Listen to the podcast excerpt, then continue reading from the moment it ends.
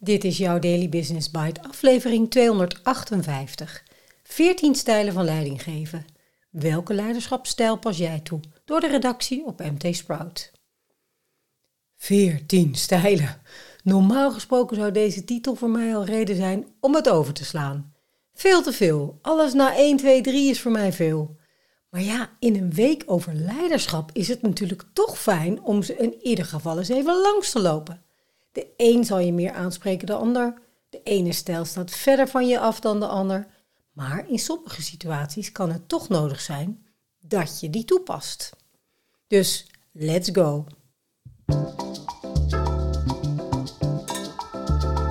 Je luistert naar Daily Business Bites met Marja Den Braber, waarin ze voor jou de beste artikelen over persoonlijke ontwikkeling en ondernemen selecteert en voorleest. Elke dag in minder dan 10 minuten.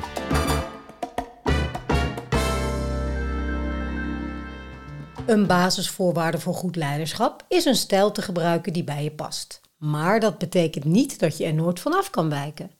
Blijf vooral bij jezelf, maar laat je inspireren door andere leiderschapsstijlen. We hebben de belangrijkste stijlen van leidinggeven voor je op een rijtje gezet. Dit zijn de 14 stijlen van leidinggeven. 1. Activistisch leiderschap. De stijl van leidinggeven van een activistische leider houdt in een duidelijke boodschap, missie, en is zichtbaar voor zijn of haar medewerkers. Deze leider is een duidelijk rolmodel, actiegericht en leert dus vooral door te doen. Door deze trial and error aanpak zullen er ook fouten gemaakt worden, maar de activistische leider weet ervan te leren en de volgende acties hierop af te stemmen. 2. Agile leiderschap. Hoe toon je goed leiderschap wanneer alles heel erg snel gaat? Hoe voorkom je complete chaos of juist complete verlamming? Het antwoord op deze vraag is relatief eenvoudig. Word de allerbeste in snel kunnen reageren. Dat is agile leiderschap, waarbij het reageren op verandering echt belangrijker is dan het volgen van een plan. Het is een beetje zoals een zeezeiler het zou doen. Natuurlijk maakt hij of zij een plan. Je moet immers iets hebben om vanuit te vertrekken en weten waar je heen wilt. Maar deze zeezeiler weet als geen ander dat er veel koerswijzigingen gaan komen en dat het erom gaat of je dan kunt meebewegen.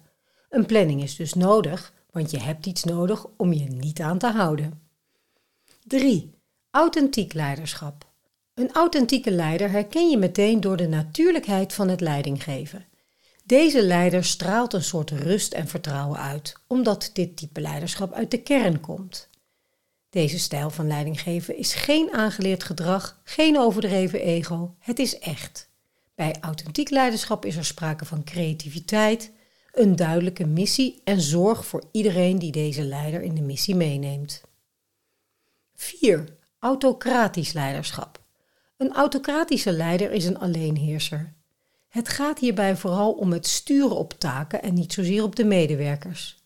De eigen rol van deze leider is heel belangrijk. Hij of zij deelt zelf de taken uit en neemt de belangrijke beslissingen. Bij deze stijl van leiderschap komt de organisatie op de eerste plaats, op de tweede plaats komt de aandacht voor de mens. 5. Autoritair leiderschap. Deze stijl van leidinggeven houdt in dat de leider bevelen geeft aan de medewerkers over de taken en de manier waarop zij zich dienen te gedragen. De leider heeft het alleen voor het zeggen. De medewerkers zijn ondergeschikt en moeten doen wat de leider zegt. Er is een strikt hiërarchische verhouding en ruimte voor inspraak en discussie is er niet. De leider neemt zelf alle beslissingen en is sterk gericht op het behalen van resultaat. 6. Democratisch leiderschap. Bij democratisch leiderschap gaat de aandacht van de leidinggevende helemaal naar het motiveren van het team. De medewerkers staan dus centraal en de leidinggevende doet er alles aan om ze tevreden te houden. Het team krijgt veel verantwoordelijkheid en de medewerkers voelen daardoor de ruimte om met nieuwe ideeën en oplossingen te komen. De leidinggevende hakt alleen knopen door wanneer er geen beslissingen worden genomen door het team of als het echt helemaal de verkeerde kant op dreigt te gaan. Leidinggeven is dus meer een groepsfunctie geworden. En met deze leidinggevende stijl ben je als manager meer een begeleider en een coördinator. 7. Dienend leiderschap. Deze stijl van leidinggeven zit tussen de autoritair en democratisch leiderschap in. De leidinggevende blijft verantwoordelijk voor de manier waarop de taken op zijn of haar afdeling worden uitgevoerd. Daarnaast wordt er een beroep gedaan op de medewerkers om deel uit te maken van overlegorganen en de leidinggevende daarover te informeren en te adviseren. De uiteindelijke beslissingen worden door de leider genomen, waarbij hij zich laat adviseren en beïnvloeden door zijn medewerkers. 8. Laissez-faire leiderschap. Laissez-faire is Frans voor laten doen en draait om vrijheid van de medewerkers. De medewerkers krijgen veel ruimte en verantwoordelijkheid en de leidinggevende blijft passief. Deze stijl van leidinggeven is alleen geschikt voor organisaties met voldoende gekwalificeerde en gemotiveerde medewerkers. Dit type medewerker kan een meer betrokken stijl van leidinggeven zelfs vervelend vinden, omdat de medewerker dan het gevoel krijgt dat de leidinggevende hem of haar niet vertrouwt. 9. Ondersteunend leiderschap. Deze stijl van leidinggeven wordt ook wel coachend leidinggeven genoemd en hierbij staat het welzijn van de medewerkers op de eerste plaats. De leidinggevende bouwt een goede relatie op met de werknemers, zodat duidelijk wordt waar ze behoefte aan hebben om goed te functioneren. Plezier in het werk en een goede werksfeer creëren staan centraal en er wordt voortdurend gestreefd naar een sterke teamgeest. Belangrijk is dat de leidinggevende zorgt dat de taken niet te ver naar de achtergrond worden geschoven, zodat de organisatie goed blijft draaien. 10. Participerend leiderschap. In deze stijl van leidinggeven gaat het om het betrekken van de medewerkers bij het nemen van beslissingen. Er heerst een gevoel van gedeelde verantwoordelijkheid en informatie wordt dus ook openlijk gedeeld en besproken. Deze betrokkenheid stimuleert de medewerkers om creatief te zijn en zelf in oplossingen te denken. Daarmee wordt het gevoel van welzijn bij de medewerkers bevorderd, want ze voelen zich gehoord en belangrijk. Hierdoor zullen ze zich automatisch meer inzetten voor het behalen van goede resultaten. De uiteindelijke beslissingen worden nog wel door de leider genomen, waarbij hij zich laat adviseren en beïnvloeden door zijn medewerkers. 11. Situationeel leiderschap. Soms lijkt het wel alsof in iedere situatie en voor iedere medewerker een andere beste aanpak geldt. De beste manier van handelen is dus situatiegebonden. Vanuit dat inzicht stemt een situationeel leider de stijl van leidinggeven af op die specifieke situatie en of de medewerker. Om situationeel leiderschap met succes toe te passen, moet je als leidinggevende de voorkeuren, persoonlijkheidskenmerken en vaardigheden van individuele medewerkers goed kunnen inschatten. De stijl van leidinggeven heeft veel voordelen, maar kan ook onduidelijkheid geven en tijdrovend zijn. 12. Spiritueel leiderschap. Een leider kan gericht zijn op het goed uitvoeren van taken of het welzijn van de medewerkers, maar een spiritueel leider gaat nog een stapje verder. Deze leider focust op het belang van het werken vanuit de essentie. Zo kunnen er bijvoorbeeld kernwaarden worden opgesteld van waaruit wordt gewerkt en die ook regelmatig in de gesprekken naar voren komen als leidraad. De spiritueel leider staat open voor wat er op hem afkomt en accepteert dat hij dingen ook niet weet. Een spiritueel leider kan alleen maar op deze manier functioneren als de leider ook beschikt over authentiek leiderschap vanuit zijn of haar kern. 13. Transactioneel leiderschap.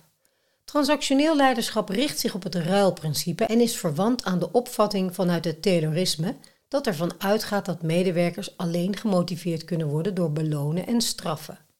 In ruil voor het afleveren van goed en bevredigend werk binnen de deadlines biedt de leidinggevende de medewerker een beloning voor deze bijdrage. De beloning voor de medewerker kan bijvoorbeeld bestaan uit extra loon, bonussen of extra mogelijkheden om zich verder te ontwikkelen. Het eigen belang van de leidinggevende en dat van de organisatie staat bij deze stijl van leidinggeven voorop. 14. Transformationeel leiderschap.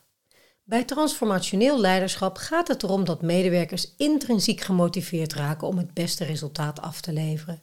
In tegenstelling tot transactioneel leiderschap gaat het bij transformationeel leiderschap niet alleen om het belonen van goed gedrag, maar het zorgen voor een motiverend proces dat automatisch tot goed gedrag leidt. Een leider moet daarom in staat zijn om dieperliggende zaken zoals normen, waarden, behoeften en capaciteiten te doorzien en positief te beïnvloeden. Daily Business Bites met Marja Den Braber. Je luisterde naar 14 stijlen van leidinggeven. Welke leiderschapsstijl pas jij toe? Door de redactie van MT Sprout. ben je er nog? Mooi. Tijdens het doornemen van deze leiderschapsstijlen kwamen er toch wel behoorlijk wat situaties bij mij in mijn herinnering van teams die heel veel last hebben gehad van bepaalde leiderschapsstijlen. Of die heel veel last hadden op dat moment van een bepaalde leiderschapsstijl. Of van de voorganger. Dus leiderschapsstijlen zijn echt wel van belang. Maar een andere vraag is, wat kun je ermee? Dat is een vraag die ik ook vaak stel aan het einde van een onderwerp in een, in een teamsessie. Want het is fijn als je er ook iets praktisch mee kan doen. En ik kan jouw antwoord nu natuurlijk niet horen, maar ik heb wel een suggestie.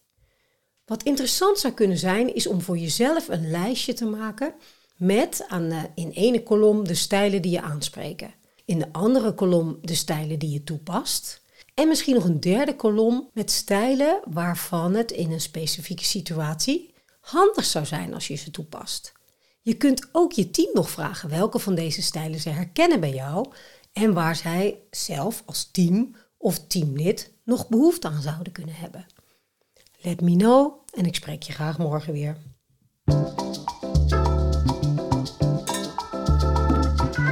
Dit was Daily Business Bites. Wil je vaker voorgelezen worden? Abonneer je dan op de podcast in je favoriete podcast-app. Meer weten? Klik op de links in de show notes.